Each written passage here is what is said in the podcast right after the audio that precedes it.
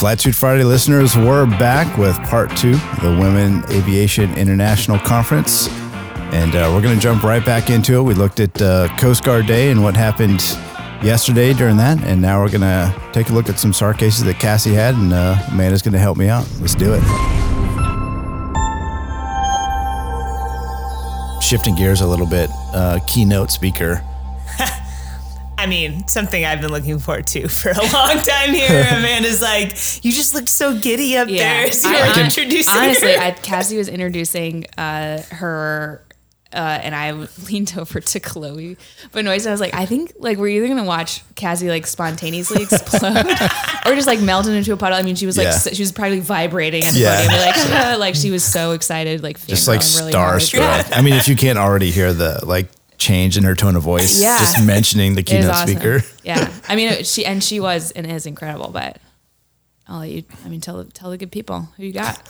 Tell the good people. Well, we had the wonderful pl- pleasure of having Tammie Jo Shults uh, with us yesterday. And I'm not sure if everybody knows who she is, but she wrote the book Nerves of Steel. So, yes, pushing that out there. I already bought Hey, Amazon out. So, you may shameless have to wait. you may have to wait a little bit until they reprint the books. But, um, Yeah, but Tammie Jo Shults was one of the first female Navy jet pilots, uh, like one of the first to go through F-18 uh, fighter pilots, and and for me, that's that's was one of the connections I had. My dad was a Marine Corps F-18 pilot, so that was kind of cool to have that connection. Oh, nice. I don't- I don't think I knew that. And Nice. Not a lot of people do. So I guess maybe I knew people Dad learn was a pilot, about but I didn't yeah. know. I didn't Well, Sam's mom will at least know now. Yeah, that's right. that's right yes. Maybe my mom will listen to this one too. So Yeah. that's two moms. Okay. I know it's Yeah. crazy. I don't think I'm going to tell my mom about this. So. Yeah. so How did Um, you come across her though? Like, how did you find her book? So I think one of my friends actually found the book and they sent it to me for my birthday or something. And, um, you know, that's at least as far as my memory bank remembers. And I, I read the book and I fell in love with the book and with her. And I thought she was like such an inspiration. And um, I know for me, I, I am very strong in my faith. And I, I think that that really spoke to me in her book of like how honest she was about her faith. And, um, you know, having been through some things in life and flying as well, I'm like, oh man, I don't wouldn't be here if it wasn't for my faith. I think in some ways, and and at least trying to, you know, uh, continue to do what we're doing, and with hopefully some positive energy is what people get from me. I hope uh, it's not negative all the time out there. Yeah. And so we were talking as a planning committee of like, hey, who who would be a good speaker? Oh, so to finish, Tammie Jo Shults switched over to Southwest Airlines, and she was the pilot on the flight in April 2018 when they blew out an engine that hit the one of the windows in the the passenger side, and they were up at like 32,000 feet. So they had a rapid depressurization of the entire aircraft and lost a lot of their flight control capability. And she, you know, safely landed that aircraft and saved 148 people on board. And and uh, in the book, it quotes, you know, at the end that she, you know, obviously then they're going to bring in all the medical team and stuff, and he's checking her heart rate and blood pressure, and Yeah, doing all the normal. like you were just in a mishap. Let's like, take all like- your Yeah. vitals. Exactly. Yeah. and he turns to her and he's like, "Do you just have nerves of steel?" She's like, "Excuse me," you know, and Yeah. and he's like, "Everything is like normal. Your- yeah, like, your heart rate is baseline, like you, not you know, even she- elevated. She obviously just Yeah. cool, calm, collected. I do my thing.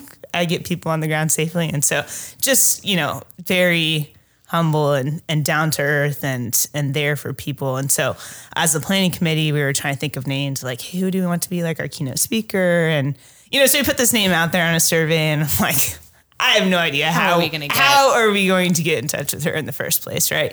And so you know, when we started this process, we started working with women military aviators, another great uh, organization out there. And so we've kind of been helping them with some of their planning process in this as well. So it's been a team effort and cross organizations working together. And she sends me some of her documentation from previous years, and I'm looking through pictures, and I'm like, "Is that Tammie Jo Shults? Like, you can't miss her, you know, in the picture." And She's uh, pretty tall. Yeah. Yeah. She's A kind of a recognizable face too. Like once you Yeah. see it, I feel like, oh, I know who that is. Yeah. Right. yeah. And I reach out and ask her this, and she goes, yes, it is. It's like, well, we've been, she's at the top of our list, you know, for keynote speakers. And now I'm talking with my hands because I'm super excited here. Like, like No, a I'm, pilot. I'm watching it all over again. yeah. And she goes, I was like, but I have no idea how we're going to get in touch with her, like how this even works. You know, like, do I just, I don't know. Do, do we Google her or does somebody have like Yeah. an email? And she's like, oh, I can get you in touch with her. And so, you know, it's just kind of crazy, like how you start these relationships like early on, and then a couple months later, then this kind of happens. And, you know, this is why we work together and network with people and, you know, gather ideas. And so she puts me in touch with Tammie Jo Shults. And, you know, I'm, I'm sitting there thinking, like, okay, I'm about to call her. I'm like, what am I going to say? You know? What if she's mean? and I'm like, okay, just don't fangirl like too hard when you're on the phone with her keep for it- the first time. Keep it cool. Keep it cool. Yeah. Be cool. And- be cool. Be cool. Be cool. she was just so awesome and, and down to earth. And I call her and she's in the grocery store. And she's like, Oh, I'm actually in the store right now getting some stuff. Can I call you back in like, you know, 10 minutes? I was like, Of course.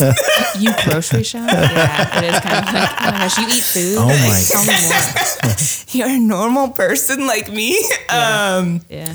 and just, you know, such a great conversation. And I, you know, we were like talking about budget and um, I was like, I, we don't really don't have a lot to offer. I'm gonna, be, I'm gonna be honest. I'm asking you to come speak to a bunch of people, and I have nothing to give you in exchange. It was like, was like, it's like a classic broke here. Coast Guard negotiating technique. Yeah. Like, hey man, we'd love for you to talk to the unit. Like, okay, cool. What's your budget? Ooh, uh, how does a zero sound? How about out of How do the you feel about kindness of your Thanks heart? and gratitude. How far does a hug go? So I won't, I won't say like you know what uh, that all came down to, but she did tell me um, on the phone. She goes, you know what?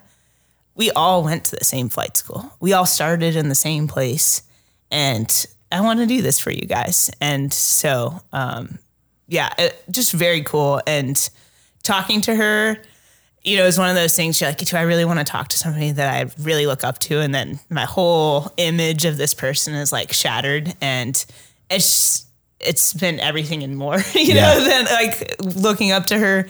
And I personally thought she did a phenomenal job yesterday and kind of just ended our day on on a high and, and spoke through, you know, just kind of growing up and the challenges that she faced being a female coming through the military during that time frame and uh, you know how many times she tried and tried and tried to get into the military in the first place and then into aviation and you know one of those things is perseverance like just continual perseverance and hard work and attitude and thing I like to tell people is like there's two things that we can kind of control right which is our work ethic and our attitude Yeah. and I think that that makes a huge difference in our projection forward. And she absolutely has those two things. And, and one of the things that she left us with, she kind of talked about the, the whole flight, uh, Southwest Airlines. And one of the things that really stuck out to me, and I'm curious to see what stuck out to you as well, is she didn't talk about necessarily like how sh- she never said that she was the hero in this story. She talked about the heroic actions of other people, and she didn't just say my flight attendants. She knew every single person's name. She knew the passengers that stood up in the back to help other passengers throughout that flight. Uh, her first officer that was in the plane with her, and how she was like, I wanted him to know that he was part of the team too. And I trusted him fully that when we were basically falling out of the sky, right? Yeah, with after She- a rapid uh, depressurization, so Depressurization, right. couldn't couldn't breathe. Their ears were like eardrums were probably bursting. Yeah, they couldn't snap breathe. They roll couldn't to 40 hear. degrees. Zapped over 40 Yeah. degrees. The whole cockpit is shaking. They couldn't read the instruments. It's filled with smoke. So they're trying Ears to get their oxygen from- mask Yeah. on. Yeah. They're hearing Freezing. a roaring sound. And, you know, once they get their oxygen mask on, they've both been flying. She just taps him and is like, hands off. Yeah, takes Your her hands off the controls just to like reinforce to him like it's still your airplane. Right. You're flying. And that really like stuck out to me as she was talking as, you know, all those people that she named and the heroic actions that they did. And it was never about her, you know? Um, so I thought that that really stuck out to me. And then I can't remember exactly what the question was, but she said, you know, there's like three three H's that we can take with us in life, right? Which is habits, hope, and heroes. And uh, kind of hearing her explanation for those things really stuck with me. And I don't think that that's something that to forget. So, Yeah, I think uh, the quote. I think the similar thing stuck out for me, where she was like, you know, I'm trying to do this thing. I'm trying to, you know, at some point, like Darren and I are both. She's like, she said in real time, adrenaline is like amazing thing and helps you prioritize information. But she's got all of these mishaps from other flights going through her mind, and one of the one is uh, from the. I can't Swiss remember Airlines? Uh, the one where they're like fighting Air each other on the control. Air France, the Air France one where they're like Yeah. fighting each other on the controls, like all the way until they impacted she was like, yeah, that like flew through my mind. So it became very important to me to commu- like Darren was flying, her first pilot was flying when the uh when the engine threw the blade. So she's like, I wanted him to know it's still his airplane. And I don't know, man. A lot of 65 drivers I've flown with would be like, I'm the PIC, like give me the controls. Like I'm gonna do the controls and the radio, and it's like, okay, I'll just sit here um, as your co-pilot. So I don't know. I that stuck out with me, and I think trust. yeah, like I know you, I've literally like part of my career is invested in teaching you how to fly straight and level. So like if nothing else, I should be able to trust you to fly straight and level, and like I can help do other things. But she also said uh, your daily habits, something like your habits will turn into your instincts. On your habits on a good day will turn into your instinct on a bad day, which was like whoa, that's like that translated to me because I'm like.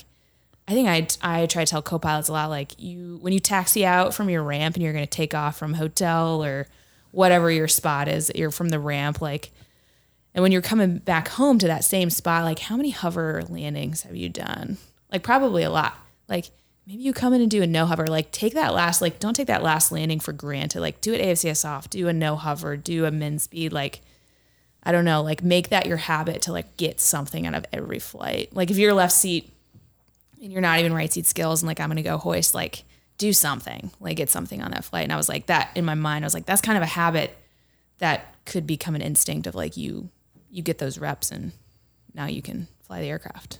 and she was talking about checklists as well and how she goes, you know, you just that aviate, navigate, communicate just became aviate, aviate, aviate in some, Yeah. you know, Just in some kept looping back over. You know, Yeah. I mean, she like kind of delivered. I mean, Kenny, we were talking about this. She, she sort of like, I think I, I asked her like, how did like, were you doing checklists? Like what EP were you following? Because and that's when she came up with the three H's. Yeah, and she was like, "Well, um, we knew that we had an engine out because we had all those indications, and then definitely pieces of shrapnel had like severed fuel lines and hydraulic lines, so we had those indications as well." And I was like, "How do you, how do you, where do you start with that?" I mean, it sounded like she's like, "Yeah, I kind of just tossed out that I did the checklist items that I knew we needed to do." And then I'm just flying the aircraft. Like I'm single engine. I'm super heavy because I just took off, uh, and I'm not anywhere really near my destination. Uh, and so it was just like I don't know. And I, we were talking about from in the commercial aviation industry, it's even like less uh, common to just like toss out a checklist. Right. that's for, a for a huge helicopter guy, you're like, okay, we'll just, oh, we'll just land easy. but in the commercial world, yeah. Skipping Skipping checklists checklists is a big no no, right? Like, Yeah, And she admitted fully to it. And she goes, but I knew the things from the habits that I had built that I knew we needed to do Yeah. to get down safely and to land, essentially. and she uh, she also said at some point she was like, I knew I was I wanted to be responsible for every action uh, from that moment forward. I, I really keyed in on that moment. That's because she even said it was right after she's like, okay, I trust my first officer. And I said, hey, you're flying. But she's like, in my mind, I knew from this moment on, from right now until we either land or we crash, everything is on me. And you're like, whoa, Yeah. that was, That just gave me chills. Yeah. Like, Yeah. you just repeating that. yeah. Yeah. Yeah. And she was like, I was, I think at the same, in that same breath, she was like, I did, I wanted to own those decisions because I wanted to do what I knew was right and not because I was trying to look ahead to whatever future investigation or whatever future Right. regulators were going to review this incident and the mishap and stuff. Like, she wasn't looking through it from that lens, like a CYA type lens. She was like, no, I'm going to own every single thing that we do. Uh, and it was like, it was so empowering. I think just like listen to as a pilot, be like, yeah, like you own the machine, like uh, run it. And I mean, doing those checklists every day, doing you know flying the right parameters every day has has equipped you to handle this situation as you need to. So it's not. I don't think it's a license to never do any checklists, but like no, you do it when you need to, so that when you don't uh, have the time or have the bandwidth to do it, you can you can you know operate safely, like in the gray. Yeah, I, I I don't know what I was expecting her, you know, talk to be like, but I was totally blown away. And just hearing your guys' reaction and what you guys keyed on versus what I did, I think is is pretty interesting because, um, you know, you were talking about, you know, heroes, and I've had this conversation actually with uh, one of my friends that I went to Cal Maritime with. He's a uh, CEO of a uh, the Alaska Marine Highway. I forgot which one, but um, he talks about like, cool. So in that moment, like it was her responsibility. Like mm-hmm. she was, Absolutely. she was called. Like that is her job is to get everyone. Whereas like those people in the back, like that's not their job. Like they mm-hmm. paid. They were just trying to get to LAX. I forgot where they were going. think you know, going to Dallas. Dallas. Yeah. Like their job was just to get to Dallas. Like that. they were Dallas. actually that was heroic, right? Like they risked their lives to save other people on that plane. I thought that was really cool. Just having those conversations where like we know as P, as PICs going out, like everything from this from the Yeah, moment we're like charged with we're, that. we're charged with that. Yeah. right? Yeah, what Um, I tell people now that I have learned, uh, you know, especially like in advanced star boards or AC boards, is like I learned a lesson very early on that like I when I sign for the aircraft, I am not just signing for the aircraft. I am signing for four lives with me, and uh, that is a big responsibility. Yeah. Like that you have, you are responsible for every single person in that aircraft and the aircraft itself. But honestly, it's the lives that are in. right. Yeah, the t- on the Yeah. tier of the yeah, you want the aircraft to to you want to be responsible for the aircraft because of what it contains, like what is inside of it, and those are the people. Um, Yeah. That, that that's exactly for right. people And who I are think unfamiliar to like what we're talking about as far as like the passengers. So basically, what happened is this engine exploded, right? Uh, it just threw a, a fan blade, I think, and it like peeled off like the cover. The pictures are crazy. If you get to like Google, honestly, you probably just like Google Tammie Jo Shults and you'll like see some of the pictures of this aircraft. But so the pilot, I think the captain's side, um, exploded. Yeah, I think it was captain's side, right? Which Yeah. is the Le- left seat for them. Yes, Amanda. Yeah. this is a helicopter Yes. podcast. Okay. Lay off. Anyway, so it exploded. It took out a passenger window, which led to a rapid depressurization of the entire cabin, which is why she felt like a huge, they felt like a huge impact from the side. All of a sudden, they can't hear. There's 500 mile an hour winds going through the cabin. They thought they got hit by another aircraft, is what she said. She Yeah. thought. Yeah. people can't breathe all the oxygen masks are down uh, a passenger like gets partially like sucked out of this window and so what we're talking about uh, passengers i think once they sort of got a handle there was like a few people who uh, got like unbuckled came back to that uh, passenger i think 14 and were like trying to like pull this woman back in and like they it was like one passenger i think had like reached to get a hold of her and another passenger was like holding his feet to like make sure he didn't get sucked out and they're like Right. trying to like get this woman back in another person is like trying to help this like six month old baby get the oxygen mask on because like mom's like having trouble getting it situated and like and all of this is happening as they're like literally falling out of the sky they're trying to get from like you know 30 32,000 32 feet. yeah to down to, least like drop an altitude so that they don't need the oxygen. get some anymore. oxygen. Yeah. So it's like six or seven minutes of like absolute chaos and these like passengers who like take it upon themselves to like get up and just like help their fellow human being that they don't know.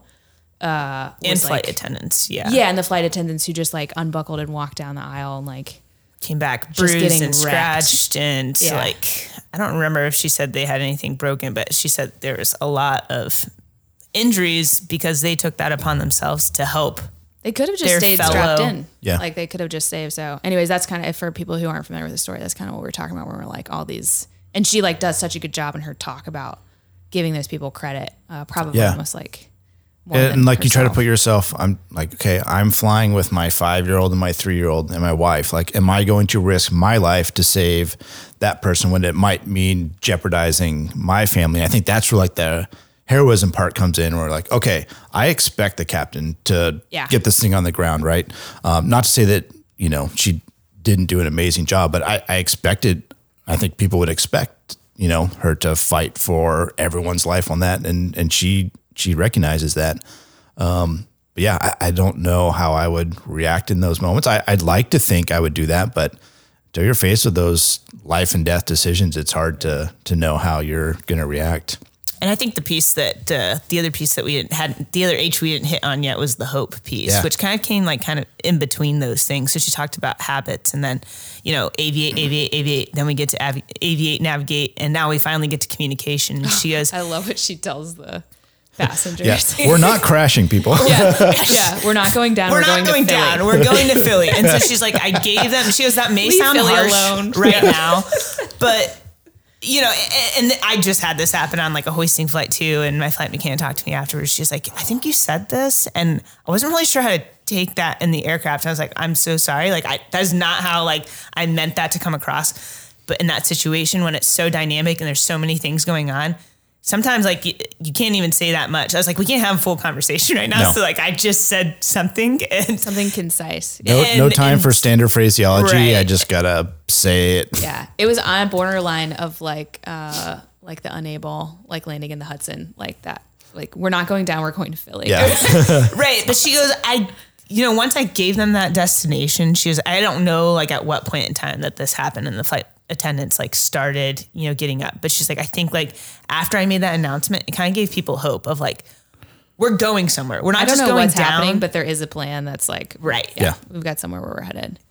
and kind of helping, you know, like, redirect that thought again, too, right? That, that attitude piece of, hey, it's not all just negative. Like, there's something Yeah. in mind, somewhere where we're going, and and then that maybe maybe that piece of hope is like what sparked those flight attendants to get up. Yeah. And then that turned into she talks about when when they got on the ground, she goes, I expected to get up out of the captain's seat and walk back and talk to the passengers and everybody to be upset Furious. and angry Yeah. and like have some comments and words for me. And she goes, and that's not what I found. She goes, Yeah. I found basically the best side of humanity when I walked out yeah, to the cabin. And, you know, that gives me chills too. She's like, everybody was there helping each other, you know, like as we should be as a, you know, as a community, as a nation, as, Yeah. uh, you know, Kind of like a, world. surreal, like Yeah. a surreal moment. I actually have a confession because when she mentioned that, I was, like I flew out here to Long Beach, you know. Have you recently put in a complaint with Uh, some airlines? no, no, but like, reconcile. You know, you get to the gate and everyone like stands up, whatever, and this lady starts like pushing, and I'm like, no, I'm not gonna, I'm not gonna let this lady just like push into people. So like, I stand up, you know, and you're like, Yeah. that was me not being the best of humanity, right? Well, that- maybe. I mean, you were standing. I was like, it's just like getting up and helping with an oxygen mat. You got up to prevent, maybe uh, not life from or from her pushing other Yeah. people around. Uh, no, bully, thank you for trying to give me the benefit of the doubt. I think I was just trying to be like, nope, not today, lady, Yeah. not today. Yeah. But you, um, yeah, I, I, I loved her talk, um, especially since there were so many aviation things that circled back, and that you mentioned one of them that we didn't touch on very much, but was like all. It's it's really a safety plug of like all those. She's like there were like four mishaps that just simultaneously went through my brain. It's like I'm not going to be the Air France where we're fighting your controls hands hands off. Um, there was another one that was like. Um, she started talking about asymmetrical thrust. I think it was a Swiss That Air. was Yep. Swiss. Was, Yeah, it's was the other one where um, They shut you down know, the wrong engine. yeah Yeah, one engine through a blade. They sort of in the confusion uh, accidentally shut down the wrong engine, and the way that their software was, it uh, prohibited any restarts. yeah So even though they couldn't even restart the good engine, and so they Yep. were just they, And then there was another one. Uh, I don't remember which one it was, but um, I think they lost the. Was this the fire one? The fire on board, and they were circling, just doing the checklist. Yeah, so, they she mentioned. Yeah, she mentioned that yeah, one they got so hung up on doing the Yeah. checklist that they were orbiting over an airport, just orbiting, trying to get the checklist done, and ran out of fuel and, and ran out of fuel and crashed. killed. Yep. Yeah. Yep. And then the, the- I think the last one she mentioned was the one where um, they lost hydraulics, and so they lost the ability to turn the aircraft, and they landed the aircraft with you know the asymmetrical thrust of the engines, and um, she talked about how that played a factor into her decision to not do checklists and some of the other things of like higher approach speed and not using flaps because she's like at this point like we're test pilots. Like i don't know am i going to hit a certain airspeed where we depart control flight? Because she's like i knew we had some serious damage. And she's like well we're flying now.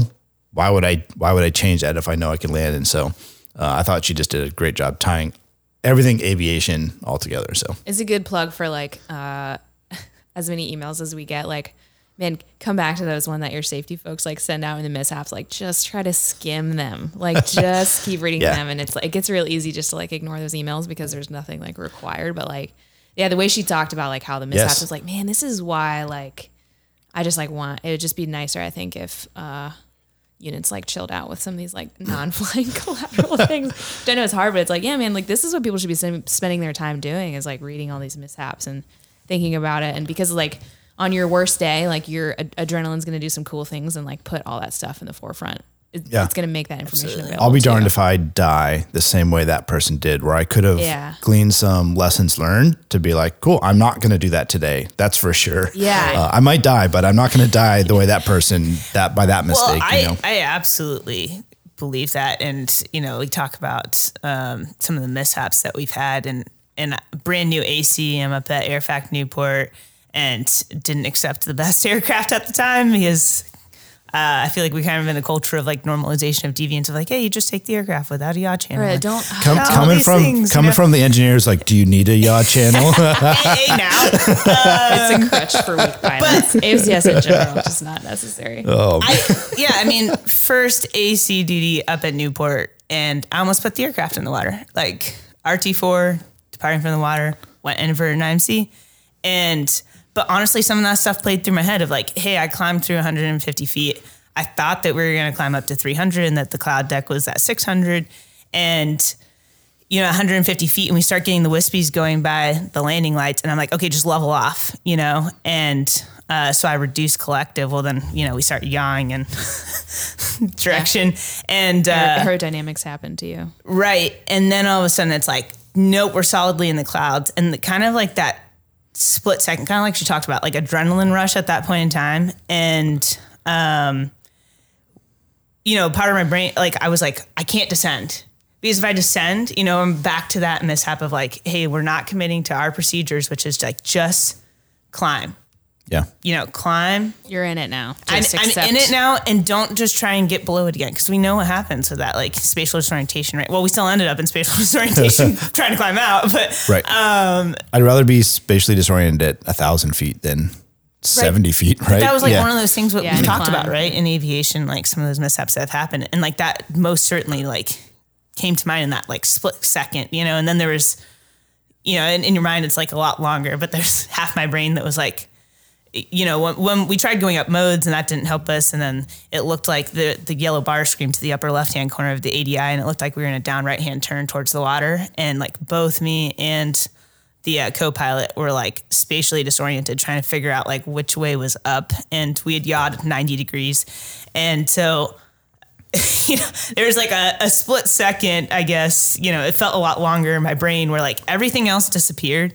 and like all of the alarm bells in my head are screaming and half my brain is saying like, this is it. Say your final words. Like you're done. And the other half of my brain was like, you better get your act together because you got three other people in the aircraft Yeah. with you Yeah. that you need to bring home Guess what? safely. no one know? else is gonna save me from right now coming than for you. Yeah. Right, right. So, uh, like I said, it felt a lot longer, but time just kind of like slowed down. Right. And then Adrenaline is a cool thankfully, thing. you know, we're still here. But Yeah. Um, yeah. Equip your mental library so that when adrenaline happens, it has something on the shelf to pull Yeah. for you. Yeah. And hopefully the only thing it has to pull is not like memo formats and like awards Yeah. and OER Two spaces bullets. and then the hashtag, Yeah. please. yeah. hopefully it's not like a Slack channel in there that you're trying to. Yeah. So hey, speaking of Northman, I heard you're you got like 19 air medals and like distinguished crosses and all all kinds of stuff. Yeah. Is that true? uh, it's certainly not Basically that many. true. Yeah. I'm She's pretty like sure it's true. I, the that's what I've been telling everybody. The best pilot that's ever existed in the Well, Coast we all know that that is definitely not true. we have some amazing pilots out here. But yeah, seriously, uh, it sounds like you've had a couple awesome cases um, when you were up in in North Bend. Um, is there one that sticks out most to you? I, I mean, it's probably a tie between two of them, to be Okay. completely frank. But uh, great lessons learned from both. Um, I can help walk you through this here. oh, okay. All right. First off is June evening in 2020. Tell me who your crew is. Tell me where you're at. And you get a call at about 8:30 at night. Sure. Yeah. I'm on duty in North Bend with Lieutenant Commander Josh Smith at the time, who was our AOPS AT3 Darren or Andy Ash, and uh, rescue swimmer was AST3 Jack Kelly. Awesome. Uh, how was the weather that night? You know, at uh, North Bend, I don't remember it being like too bad, apart from the fact that the sun was about to go down. but you know, a little uh, misty out there, and looking towards the mountains, there's definitely some clouds up there hitting the tops. So Yeah, just like a normal, beautiful day in North Bend. I feel like this podcast specifically has like we know we already know the weather conditions. Yeah. yeah. Oh, Oregon? Yes. yeah. Okay. Say no more. Um, all right. So you guys get a call at eight thirty. Uh, so this is is this after this is after sunset or is this like pinky This is time? like pinky time. Hasn't quite set yet, but okay. Tell me what the call was. Like what uh, what was going on? sure. So we got this call that there was a man who had fallen 100 feet down a 400 foot cliff and was holding on. Uh, basically, up the Rogue River, if anybody wants to look at a, a chart and see where the Rogue River is, it's pretty much a river valley, leads from the ocean all the way in towards like Medford. Yeah. So was this like a hiker or was this like a climber? You know, I don't honestly remember if we had any good input at the time, but You just knew ultimately- guy fell. guy fell and he's like holding on 100 feet down a 400 foot cliff. And he's like clinging on. He's not like standing on a platform. somewhere. He's like literally Right. clinging to some rocks. so later on, we found out that they had found a car at the top. So I don't know if he got like thrown out of the car or what necessarily had like happened or if he got out and then like slipped and fell. I don't know why he was out there in the first place. Maybe like trying to scope out somewhere to hike. Dude, and people get themselves in pretty weird situations. And like in this area of the country specifically. So right. And uh, interesting. yeah.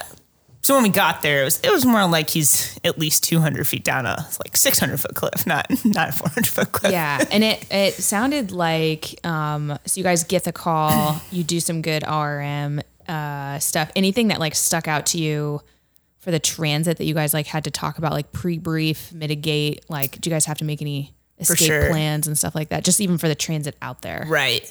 Yeah. So honestly, I will say that, you know, this case and another case I had later, there was a lot of lessons learned from this case because of the things that happened. And so ultimately, it was, hey, the call came in, and you know, out there, if it's an inland case like this, this is a, an agency assist. So it's not necessarily like something that you have to launch within 30 minutes, right? You have to like call and get the appropriate levels. And it was the risk discussion ultimately ended up being like, go as soon as you can because the sun's about to set, like try and get some daylight, right? So we head out there, start climbing up, and we are seeing, of course, the clouds like at the mountaintop levels, right? So Like right where you're headed. Cause you're headed, I'm trying to look at the ForeFlight picture. You're maybe Right. like, is it like a hundred miles? Like sort of inland, like southeast of North Bend, like in the mountains. probably probably around 80 or 80 so. miles, okay. And so we are as we're transiting,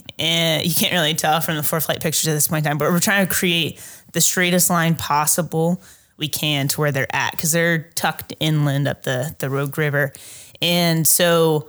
One of the things that we talked about is, I mean, you don't use your EFB for navigation, right? But we are like, Totally, definitely. Not your I am primary flying, source I'm in the of right navigation. seat. Exactly. Josh is in the left seat, and he's like, "Okay, I need you to fly on this heading up." Like he's like, "You're going to go up two ridges, and then we're going to take a right."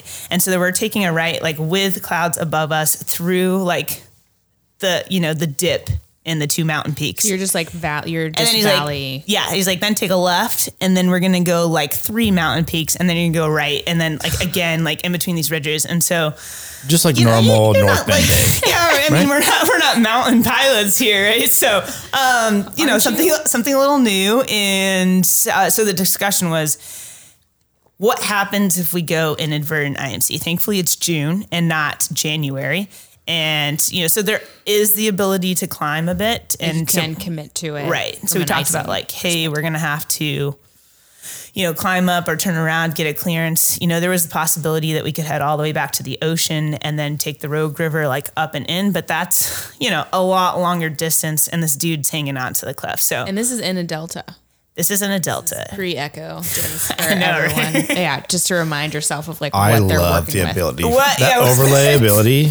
Oh my gosh. It is, Yeah, yeah. no, no, no, no, none of that, none of that. Yeah. Why would we have that? I know. So we It, like with now looking back at the echo, like having the echo now and looking back on these types of cases and just like just talking about the transit Yeah. in the delta is like, are we? Were You got to pull out your whi- crazy? your whiz wheel to do like Yeah. So we basically like pick our way up there uh, through the mountains, underneath the clouds, and obviously the sun's continuing to set. And then we drop into the river valley, and now we have to backtrack towards the ocean. And when we're showing up on scene, so I'm in the right seat. I'm letting Josh handle kind of this and the navigation piece, and you know, just trying to keep us clear of the clouds and the mountains. And then you're also looking out there for any sort of wires and things like that. And so what we didn't realize, and I've learned from this case, is talking to the fire department. Right, they had like repeaters through the mountains. Well, they had a different transmit frequency than a receive frequency. So I'm letting Josh handle the radios, and uh, that'll come into play a little bit later. But we're trying to figure out where this person is. And so on one side of the river, they have a fire truck that's like pointing a spotlight like up and over to the other side of the ridge. And we're like, you've got to be kidding me. so, yes, that's how we make our yeah, way so you finally make it there. I'm like, look, so I'm looking at the picture now, and it's like there's definitely like a river bank, and it's like just nestled between these like peaks and like very tall trees, and maybe there's like a road that sort of like parallels the river. But I'm curious, like when they sent you out there, did they give you like a lat long? Or like, how much were you like searching? How much searching did it take? To, so like, they did give us like a relative lat long. And like I said, so we were trying to talk to the fire department, but it was a repeater system. So then when they started talking to us, it was, hey, the helo just flew by us. Uh, I can hear the helo coming. And so, like, we're not really sure where they are because it's being repeated around, you know, the turns in the river. And so we're not really sure, like, where the fire Okay. department is in relation to us because there's people stationed in different spots. And so then not confusing at all. No, I get it. so they had, they did have, like I said, a fire truck, or maybe it was an ambulance that I think it was a fire truck that had a spotlight like pointed up to the side of this ridge.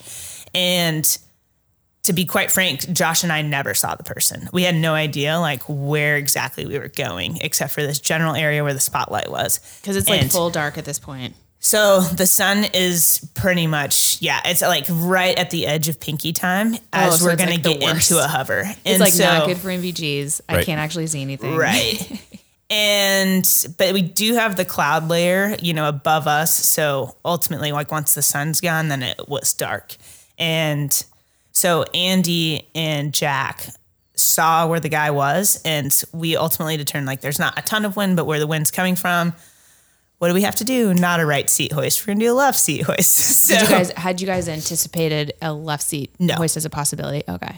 I didn't know like if you picked not seats, at that time. Did you pick seats to depend like, hey, I know it's gonna be right seat, so I want you in the right seat. Like, we kind of talked about it. Josh was like, "Hey, do you want the right seat?" I was like, "Yeah, sure, I'll take the right seat." But what I've learned between this this case and and the other one, maybe if we talk about it, is like, don't really pick the seats that you want to be in because it's probably going to be opposite of what you want dude, to that's happen. so do reverse psychology. yeah. Yeah. that's true. Yeah. So, um, so yes, left seat hoist, and then at that point we got into a hover, and What altitude are you up at at this point? you know, I don't honestly remember pressure altitude. Um, I at know, are you this like point. are we like up in like thousands of feet? Uh, no, not at this point. I mean, we Okay. were like, we're uh, on we're pretty much like down in the river valley. okay, gotcha, so gotcha. I think uh, my best guess at this point in time is like right around 800 feet MSL. Okay. So not sea level, but not like, you know, ten thousand feet. Correct. Got it. Okay. All right. So you guys roll up on scene, you someone sees him. Yes, the rescue swimmer and the flight mech saw him. You try to pull into A hover. hover. How's your power? Uh, you know, it's not great. yeah. I think it was in the amber like the whole time. And going back to our Delta days, right? That uh, 9.0 to 9.5, maybe sitting there, not a ton of wind. And yeah, left seat hoist. Um, obviously, all, all your visuals are gone right at this point in time, too. And, and, what the flight mech and rescue swimmer had described to us was like, hey, this guy is stuck underneath a shrub, essentially. So he's And so- clinging on and there's like a shrub. Clinging on to a shrub, or the shrub is just Yeah, I think he's like clinging on to a shrub, or at least in that area is like what they described to us, right? And so, of course, he's in the best spot possible. So we get we get made it into very easy for you. this horseshoe essentially of trees where the rotor disc is. Uh, I don't know, probably. I mean, it's hard to tell on NVGs, right? But probably within 15 feet of like our nose and to the left side of the aircraft. I'm not honestly sure how much was behind the tail, but essentially, It was our snug. It was snug. our out was slide right and then fly up the river valley, which then of course had a bend in the river. Yeah. and there was like other rising terrain on the other side of the river Correct, as well. correct. So. Okay, that sounds Yeah, easy. and that's not something we do often, right? Like we don't judge where our rotor disc is at nighttime to to those trees, right? And so you're like, it was close enough where we were all crapping our pants, probably, you know. yeah, yeah, oh, like oh, well yeah. within, well within, a, like it was a significant emotional event. could could be uh, six feet, very much could be twenty five feet. Really hard to tell. Yes, Close enough where I don't think we're gonna hit it. I didn't like it. that is for sure. Didn't like it. Uh, okay, so you're so are you? So then I'm trying to picture this. So you're you're sort of parallel to the river and the terrain, or you're like nose into the ridge. So, no, what you said the first time, but Okay. we are nose into trees. Like there are trees right in front of our face. Okay, so you would Yes. sort of like slide right uh, away from the trees to get over the river, and then that would be your flyout. Correct. Correct. Okay, cool. Oh, that sounds super easy. that sounds like any RT2 that I've done. So I'm feeling good about this. All right, so you pull into a hover. Uh, it's firmly dark. You've got a whopping 5% torque margin available to you. So you, so Josh has the controls at this Josh point. has the controls, right? Okay. What's the conversation about like putting this, how do you guys talk about getting someone down? Like what are your, Well, the flight mech and the rescue swimmer are like, oh yeah, he's like holding on to the shrub, you know. So we think it's just like like little small bush, and um, just a little this is tiny, like just yeah, a cute little like bush? seventy feet down there. So we're just gonna do, you know, start paying out cable, put him down there. We talked about the fact that like, hey, the swimmer disconnecting at this point in time is obviously like not a possibility. at All this is like true vertical surface in a sense, you know, like not like straight up and down, but you know, pretty good slope. Like if they go down, like they're going down to the river and that's it. And so, you know, like, hey, remain connected. We're trying to get get this guy into um, like hooked up as quickly as we can, and then pull him back into the cabin.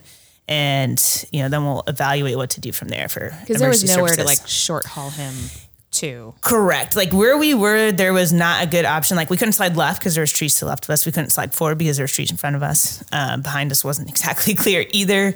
And going over to where they had like the fire truck and stuff, which of course has like their strobe lights going, And it's like across the river. is across the river pointing this light up at us. Yeah. And then they're trying to talk to me. And so we have two radios tied up. Josh had like split the radios. So it's like one radio had the receive frequency and one had the transmit frequency in it. And then we were trying to talk to sector. And so I wouldn't even Josh know how is to do hoisting. that. I'm gonna be honest. And I'm nodding like yes. I'm sure my co-pilot would know exactly how to well, do that. okay, so so I will go back to this later because I think this is an important lesson that I learned later on. But we essentially use uh, I'll- I'll pick for um, the sake of this conversation. Like Com One just had one frequency in it, and that was I was listening on Com One to them talking to us, but I was talking to them via Com Two on a different frequency because that's how their you know uh, receivers worked. And I think I hear a 65 flying over right now. By the way, you know way, who that is? yeah, who is That it? is Nathan Shakespeare. Is that Shakes? Yeah, I may have texted him the address of the house. We're oh saying, Oh my yeah, and he goodness. was Nice. like, "Oh well, if we're down in the Dude, I'm gonna I'm gonna text him right now. yeah." Like, dude, um, you're on. It was funny. He actually called. He texted me this morning for a PIREP of the LA area because he's flying out of McGill, and I was like, "Your timing's perfect. I'm driving on the PCH. Like I'm looking at it. Like you're good. I Yeah, can see you're. Catalina. A little bit of Send it. rain, but Get down here. You know, Yeah, that's definitely him. They, it was so cool. Um, they also flew over the convention center yesterday. You and I just happened to be outside in the hallway and saw them fly over. So Yeah, it was definitely cool. shout out to Fab Magoo for helping represent the 65 in the Long Beach area. yeah. But anyway, Sorry, back, back to I, the I good stuff. rudely rudely interrupted you. oh, it's okay. I Cassie. needed you know a break to get my get your thoughts. get my thoughts together. So, so yes. So discussion, you know, essentially was like, I am taking over like safety pilot kind of like control of the situation. And the fire department's like, hey, when you pick this guy up, we need you to like flap the river and then you're going to pass this bridge and then there's going to be like a parking lot and we want you to come land there and like meet us. And we're like, ah, we're, let's just get the guy off the the ridge first, you know? Yeah. And so first. That, you know, was kind of a conversation. And uh, Josh, you know, was doing his best, like, to hold uh, a steady hover. And so we're like, oh, we're going to put the swimmer down. You know, it's going to be 70 feet. I pick this guy up, bring him in, then we'll talk about what we do from there. Quick, But, quick You know, pop quiz. That's not What's the minimum cable length? minimum cable, like 210. I was gonna say two. I think I think two ten, right? 210 I- is what I 210 to 245. okay, we'll look we'll look it up later. I think we're all right though. Yeah. Okay, sorry. Whatever Cassie says is what I'm going. no, two ten was in my mind too. Um, Okay. but that may have been because I did like read the summary of this and it was like that is a high number of hoist cable that we're about to talk Okay. about. So that was a great. Is it actually there. in there? 210. Uh, yeah. Well, Okay. yeah, it is. Okay, Of cool. that amount of cable length. Okay. Sorry. So your rescue check I part two keep I keep interrupting Cassie. This is awful. Who invited you? I just invited Oh, wait, myself you invited actually. us? Sorry. yeah, yeah. Uh, all right, so you're like part two complete. He, Part Josh two complete. has some references. that Josh he's has looking some. He's looking at trees. Yeah, he's got a lot, a lot of trees to look at there and avoid. And so we start putting the swimmer down. We keep putting the swimmer down. Keep putting the swimmer down. This is a very steep pitch too. That I'm looking at the picture. This is like no one's standing on this. This is like No, This is like definitely not. nearly vertical. so you know, a hundred feet of cable goes out, and we're like, "Wow, this is great." so we don't really know where the end is in sight, and so 175 feet of cable. We're past 200 feet of cable before the rescue swimmers like And you even had briefed. You had thought like 70. 70 feet. Oh, so I'm going to be honest. I did not read the summary of action because You Flight to. Friday we do zero preparation. um, but that's pretty cool that that was the pop quiz. Yeah, at the Okay. okay. and you're. I was like, wow. I'm like taking notes over here. Um, so you had thought like 70. This will be a 70 foot hoist, and you. Yeah. That uh, did you get the the red and white stripes, or did Oh they get yeah, in the end we did. um, so so the the rescue swimmer keeps going, and ultimately we got to 240 feet of cable, and like kind of to that red and white like ticker tape at the end, uh, the candy cane stripes, and at this point, you know the swimmer's down there. The fire department's trying to talk to me. Josh is trying to hold a hover, and the flight mech can't see the swimmer really at all. And we did have a night sun on board, but we couldn't he couldn't get the night sun put back in place. And you know, this is another lesson learned is like, hey, set up your night sun before you put the swimmer out the door, like where you want to go, right? So we had the night sun. I think maybe that helps Josh a little bit with references, but the flight mech couldn't see the swimmer at all. And so to kind of tie some of this together is from the swimmer's perspective, you know, we get him like close to this quote unquote shrub, uh, which we'll come back to later. And he's down there with the survivor. And we're like this is like going on like awfully long, wrong, like long right? And i'm looking out the door with nvgs and um you know during this point in time i'm also sort of playing flight mech because i can at least see down through my nvgs like some of what is going on. And the flight mech can't really see anything. And so now i'm trying to like back up josh on power and like tell him that he's descending or that he's like sliding in a certain direction and like so trying to direct that. And i realized i was like we do not i don't i don't know how josh set up the radios. So then i start looking at the radios and i'm like we don't have the swimmer up. And i always in north bend and uh, i do it sometimes here but like probably not quite as often. I do transmit receive all in com 2 or com 3 you can do it in both. Is like have the swimmer at least up in um, kind of like your background frequency so something you can listen to but you're not talking on Yeah. and so I get the swimmer up and he's like already shouting at us like through the radio. And this is the first time we're hearing him. We're like, oh my gosh. I was like, okay, like Jack, we hear you. You know, like, what do you need us to do? And so all of this turns into him giving us hoisting commands over the radio. And so now I'm relaying that information to Josh and Andy, uh, you know, in this conversation here. And um, so he has. that like when like I don't know if they had their radios up, but like uh you know eventually when you get the frequency up and you just hear the swimmer's voice just being like yelling like did it catch everybody's attention or like sometimes if I'm the right seat pilot like I'll just turn the radios down because I want to focus on Right. ICS. So were you like, hey guys, the swimmer's telling us some things? Like like how did that go? You know, I think it caught most people's attention, but I don't know. Like, I think I put it in com two, and I, and I don't recall at this point in time. But you know, sometimes the flight mech won't have any of their radios turned up. So then I start talking. I'm like, okay, the swimmer's talking to us, like this is where we need to go, and all these things. And of course, right, right in the middle of this, right, the warning, the master warning light starts flashing on the helicopter. It's always a good warm just to give you some extra. yeah, yeah, and I'm like, silence, Josh, keep flying. Uh, I don't see any secondary indications. All right, we're moving on. and Moving so on. like Moving on. you know, next, because we need an emergency procedure right now. And uh, so to talk from Jack's side of view here for a little bit, not to speak for him, but just some of the things that we talked about afterwards was like, hey, he's down there. He wants to abort the hoist, but didn't, like, we couldn't see his hand signals. We weren't talking to him at that point in time. And then the survivor was like trying to grab onto him, but he's like holding onto the cliff sill. So he gets basically like swung into the cliff. The survivor grabs onto him. So he ends up like wrapping his arms around him and is in a physical grip. Well, at some point in time, he's like getting like rocked back into the cliff, but doesn't have enough time to get this the survivor close enough in yeah. a place to like yeah get the strap on him. So he communicates with us, and he's starting to say, "Hoist, hoist, hoist," and we hear "hold, hold, hold" like up in the aircraft because you know there's a lot going on. Dude, And- those radios never seem to work right. well. So ultimately, um, he switches commands from hoist, hoist, hoist to hold, hold, hold, or like, you know, we're hearing hold, hold, hold, and he just says, go up, go up, go up. So uh, at this point in time, like I said, we had 245 feet of cable paid out, and that's it. So um, we start to bring him up, I think both via the hoist cable and the aircraft. And uh, I will never forget this ever because I thought that we killed Jack at this point in time. So he just like lets out this huge scream on the radio and he's like, down, down, down. And uh, so talking to him afterwards, sorry.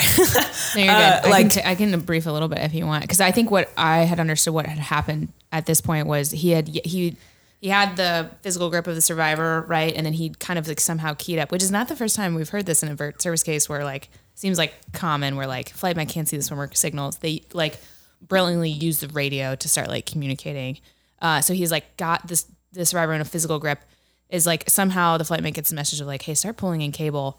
Uh, but there like happens to be this little shrub, which turned out to be like A 25 foot tree.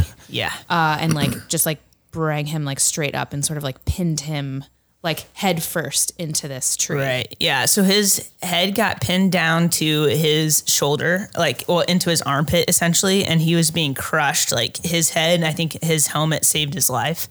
Uh, And he's still into this holding the survivor at this and point? he is still holding Physical the grip. survivor. Yeah. That's nuts.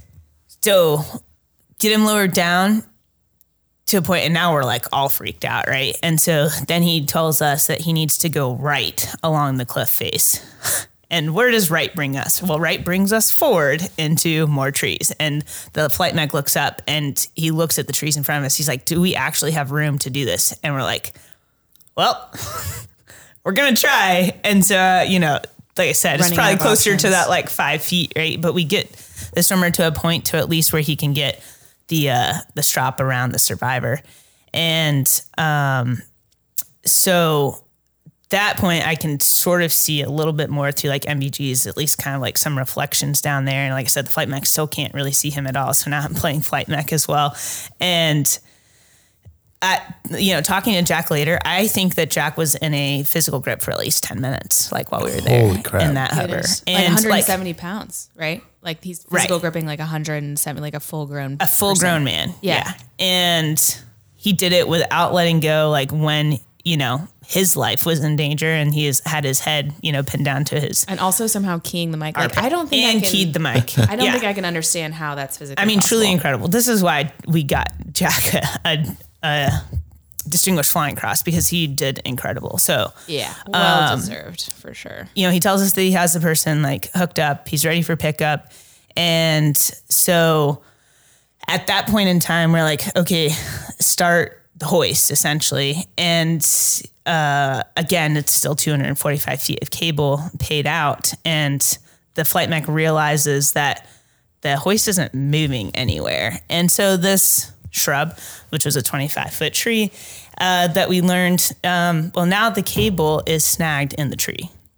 And, you know, what would we do, right? Like, we talk about shearing, but I'm like, we cannot shear our swimmer at this point in time. Like, he is going to go down 400 not an feet. And, like. Yeah. that's it. That's it. And Snagged, uh, like, is it wrapped around? so, like, we can see the cable kind of like coming up at an angle to us, like from this tree. So, uh, I start praying to God. I'm like, God, like, I don't know what we're going to do, but like, we can't shear this. Like, we're running out of fuel and like power, all these things. So, It's like a we it's like a night, nightmare, right? Like literally with some like nightmare. yeah. emotional swings, and you're like, okay, we're Yep. good, and then you're like, We're oh no, we're not good. So We're we start good. sidestepping down the side of this in cliff embankment, and we go like right and then down and then right and then down and try and get closer to the tree. And So uh, you're de- like when you say down, you're like descending. we're descending, you know, down that really steep angle that you're talking about, Okay. trying to keep the rotor blades clear on the left hand side, You're sort of like following the terrain down. following the terrain down towards the street because you're correct? out of cable because you have a thousand feet of cable paid out. yeah.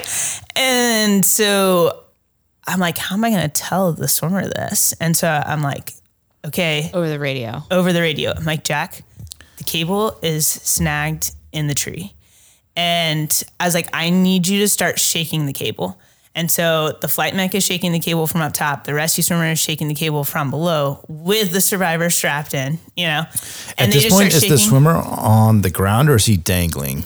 he is like st- from my discussions with him is like he is still like on ground but he's not like he's not like able to sit or stand they're Right, like okay. basically like hugging the terrain right Sort of just like positive contact. yes Just basically. or at least able to communicate like hey i'm i'm okay like i'm not getting slammed into a cliff right, now He's not okay swinging. Yeah, okay. So he is like in contact with the ground. So he starts shaking the cable. The flight mech shaking the cable. I'm praying, and Got a lot of um, lot of irons in the fire. just trying all things. and s- somehow miraculously the cable lets go. And at this point, because of the angle at which we had caught the cable and then slid the aircraft for his like positive contact and to get him so that he could strap, uh, get the survivor strapped, uh, he just sees like 20 feet of cable drop next to him. And so they just start Oh, 'cause you sliding paid down out this a lot of train. slack to try to unfoul. The at this point the cable. survivor's like i wish you would have just left me hanging on that bush And Or you guys- shrub you sorry do. shrub yeah. So they. Oh, so once it had freed, that once just it had a lot of freed, slack. It see. created a lot of slack. And so then all this cable drops next to him, and he goes, I thought you guys had cheered me. Oh and him and the survivor, he's got him between his legs, just start sliding, Sliding down. down. And then, so we shock loaded the cable, obviously. And uh, thankfully it didn't snap. And so um, we then slide right off the cliff. Well, as we're sliding right off the cliff to repaint the picture here, we're sliding over um, the river valley. So we're probably like 500 feet up. And then you're going into kind of like black abyss. But- and then yeah. there's uh, the fire truck down below to my right that's like got the siren, like the And I'm sure it lights plenty still of flashing flashing. lights, which is and I had tried getting them to, you know, turn their lights off at least three settle times. down with the lights. So we slide right, and Josh realizes that he put in a, a pretty big, um, you know, slide to the right.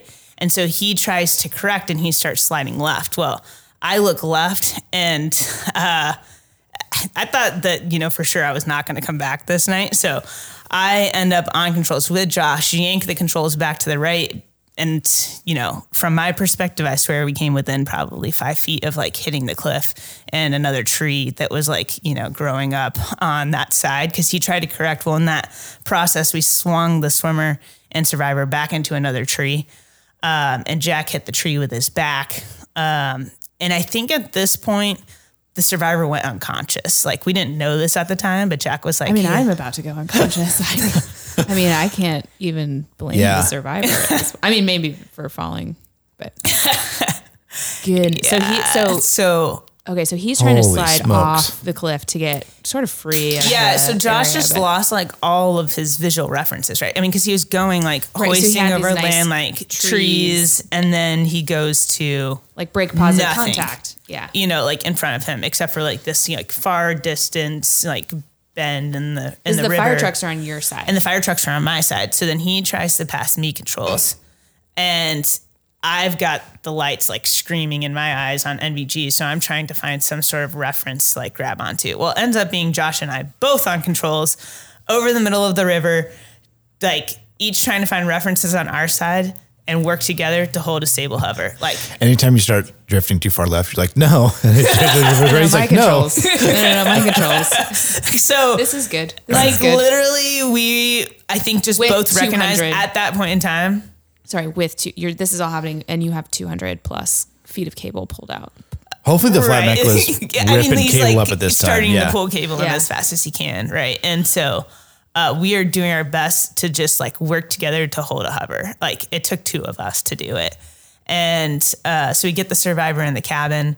And the swimmer immediately shouts out up up at us. He's like, "Hospital now! Hospital now!" And so, um, you know, like we work through rescue check part three, and we start transitioning forward. Well, neither one of us lets go of the controls until we're like, you know, like 70 knots, like 300 feet at least. And then it was like, Josh was like, your controls, you can fly, you know? Yeah. And so, It was a group project to get right. from and where you were to so, flight.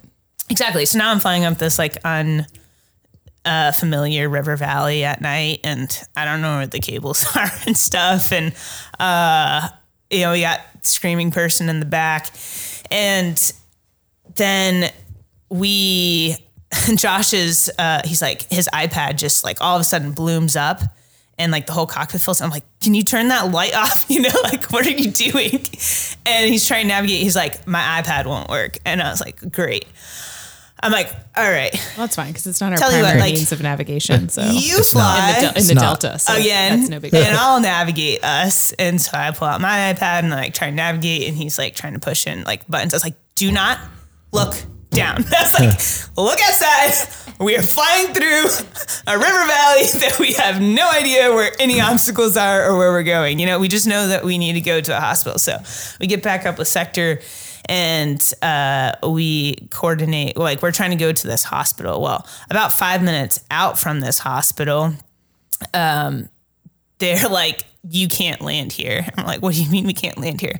Well, we don't, it's COVID times. And they're like, we don't accept patients, like, you know. So then we have to go to this other hospital, which thankfully is only another, you know, 10 minutes away or something. And uh, we, this is like Medford area. And so, um, again, kind of like talking about earlier, we were skipping checklists, Nerves of Steel, and and Tammie Jo Shults, and uh, not that we like fully skipped checklists, but it became of like, hey, do we even have enough fuel at this point in time to like circle the hospital and like get a good idea of like where we're gonna go land and like what we're gonna do, or is it just gonna be like we're coming in and committing to this hospital that we've never landed at before and this bad, right? Because I was I was even going to ask like, did you guys even discuss of like, cool, that was already a significant emotional event. I think we just need to go to a an airport that we know and are familiar, and we'll have an ambulance meet us. Um, we weren't very familiar with the area. Okay. So we did know that there was an airport right there, but I don't know if that thought like crossed our mind because Okay. of the swimmer screaming in the back at us, like Yeah. hospital now. And so I don't think we realized do we knew exactly like how critical the person was. And um, but yes, that very significant emotional events Yeah. that happened there. And so you know, Josh is flying. He's like looking out to the left. He's like, okay, I see the hospital. And he starts coming right. And I look up and there's like this huge like hill in front of us and like all these buildings. And I was like, left now, please. Accurate, bold, he concise. was Left like, now, please. it's important to be polite. Uh, yeah, did not see this, you know, because he's like focused on the hospital. And so we land probably with like 350 pounds of fuel and we're coming in and there's this like white tent, you know, for COVID stuff. We've kind of forgotten that it's like COVID because of everything else that's Yeah. happened. And um, yeah, so bring him inside and then we're like, do we need to leave the swimmer behind in the hospital? Because like we don't know what we did to him. And uh, it's a while. Like we're like, okay, are either of them going to come back? And so we send the flight mech inside to go find them. And um, thankfully, you know, we, when we pulled up, like I could see the runway lights like in front of us, like in the distance. And oh, you were close to. yeah, pretty close. So uh, we landed and um, we had like we all pretty much kissed the ground and had like a, a big group hug and I think just all Yeah. the emotions like right there and Josh called back home and he's like, We're not coming home tonight.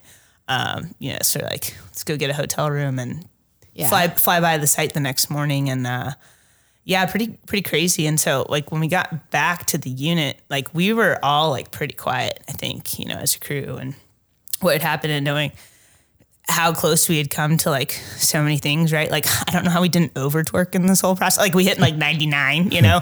Like I- I just And if you had, that would have been like the least crazy thing that had happened. right. But but also like it's so ingrained to us that even though we are oftentimes on the verge of death, we're like, oh, don't over torque, you know, like Do daily instead of, habits like- on a good day because your instincts on a bad day. That's like right. it's so That- true. that- which can also transfer to neg- negative Not a stuff, good right? thing. Yeah. Yeah. Yeah. Over torque the hell out of it. I don't And we got yeah. back, and everybody's like, "Oh my gosh, you guys are awesome! We heard you that you saved this life." And we're just like, and then everybody's like, "You look like you've seen a ghost." And Yeah, like I'm not ready got, for like- my gold star yet. I need like a minute. yeah, we all got pulled in, and we're like retelling the story, and because you know, ops and I think the rescue swimmer chief came in, and they're talking to us, and they're like, "Do you guys? Does anybody need CISM?" And we're all like, "Oh no," we're like, "Oh." We're all great, you know. the standard an- answer is, then "No, like, I'm okay, good." tell us like what happened, and tell us like takes like an hour and a half or two hours to like tell the story of what happened. And I'm sitting over there and like shaking, my hand shaking, and I like can't keep it still, and like our voices are cracking, and they're like, "Okay, that is not what we thought happened last night." This is different. Uh, and like you're all coming back tomorrow to do CISM, and I was like, Yeah. "This is probably a good thing," because then, you know, I heard my swimmer say, "I thought I was gonna die," and I was like, Yeah. Yeah. Oh my gosh. I mean, I can still tell even just like watching you retell, like this is still I mean, this was three years ago. "Right." I mean, like, I don't know. It's so cool that, well, A, that you're like willing to share this because this is like still clearly like near and dear to your heart. And um, I don't know, man. It just kind of proves like we're close. Like, we're, I mean, it's a, that's a human on the hook uh, Yeah. there. And like, Right. don't take it lightly. Um, but that's cool that your command kind of like was like, what happened? And even though they sort of expected to just hear like tales of like heroism and like how great you were, they were like, whoa, this is actually not what I expected right. as opposed to like I mean it could have been maybe very easy for them to let you sign in the aircraft and be like hey you guys just take the rest of the day off and like not talk to you Right, right. I think not. all we wanted to do was just go home, Go home, and yeah. it was probably like a lot better thing that we all sat there and talked, and then came back and talked again the next day. And uh, our flight mech, that was their first live voice ever.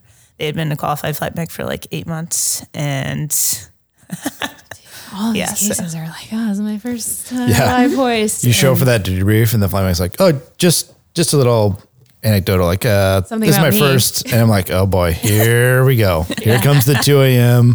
crappy Yeah. weather launch." But yeah, That is what an awesome case, incredible. Cassie. Like, I, it- you guys have probably heard me say, like, I that's what I get excited about for this podcast is like listening to people uh, especially like those people that are like, I knew I wanted to be a Coast Guard pilot or aircrew or, or swimmer, and they go through all this training just to be ready to go when the SAR alarm went off that night, and to be like, yeah, we were on the limits of the aircraft, we were on the limits of ourselves, and you guys went out there and you hung it out on the line and you saved that person's life, you know, and that's that's what gets me so excited and you brought pumped up. back your entire crew like Yeah.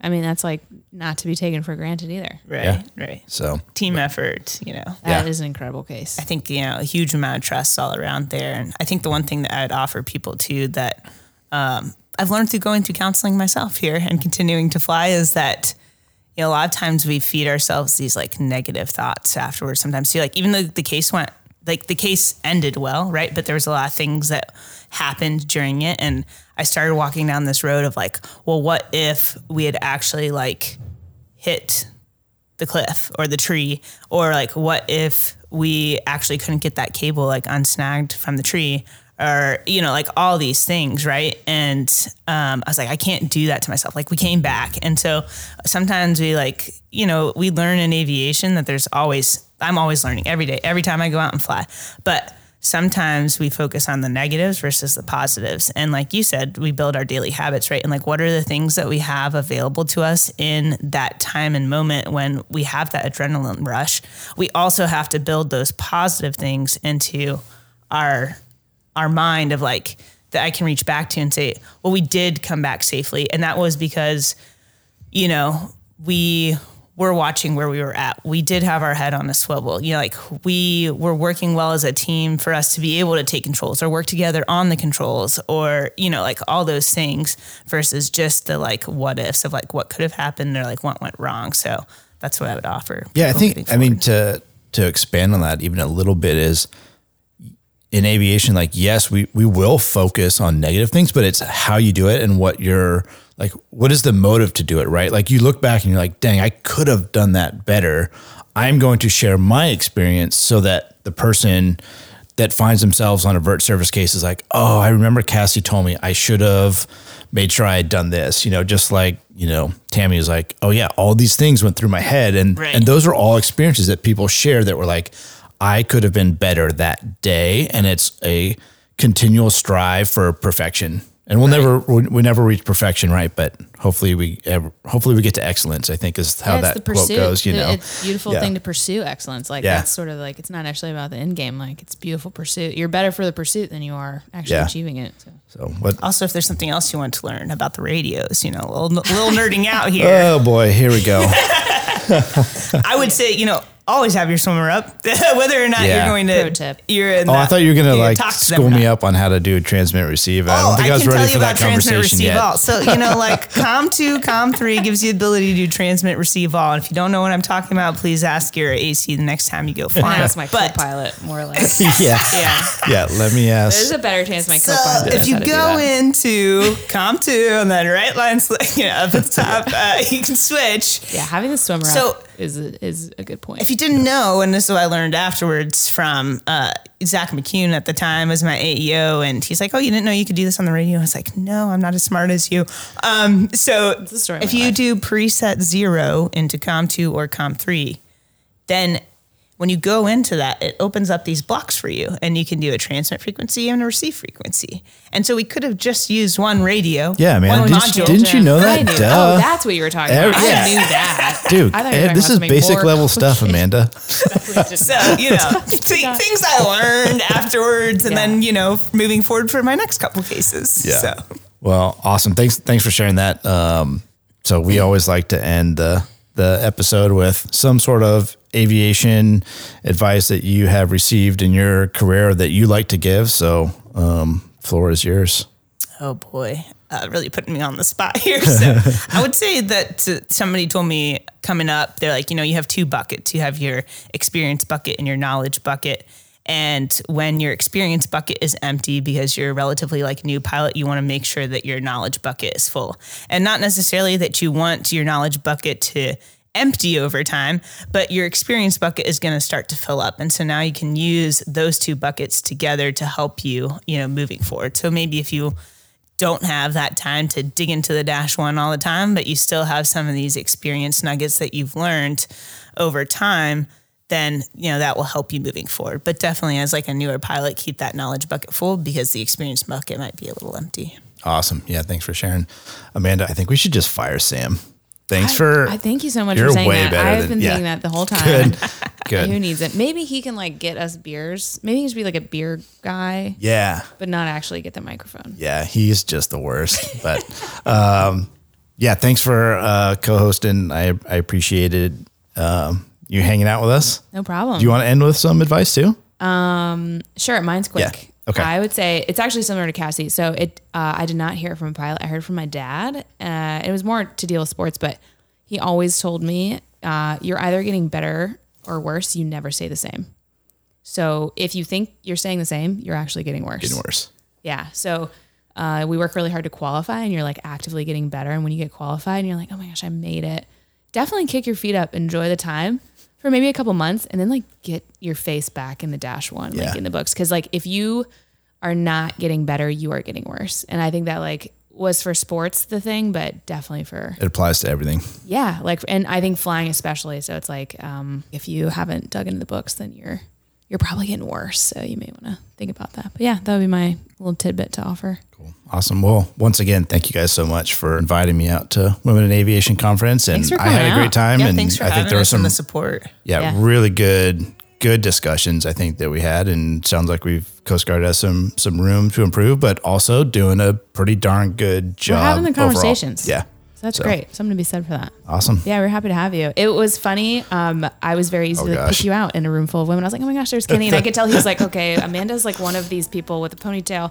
So it was cool that you came out. Yeah, for a while there, I was inadvertently standing at like the front doors, and so like everyone coming in would just see me first, and like, what are you, what are you even doing here? And you're like, sorry, I'll go stand somewhere else. But yeah, that's good. It's good for you. All right, cool. That's it. Thanks, guys. Appreciate it. We say goodbye.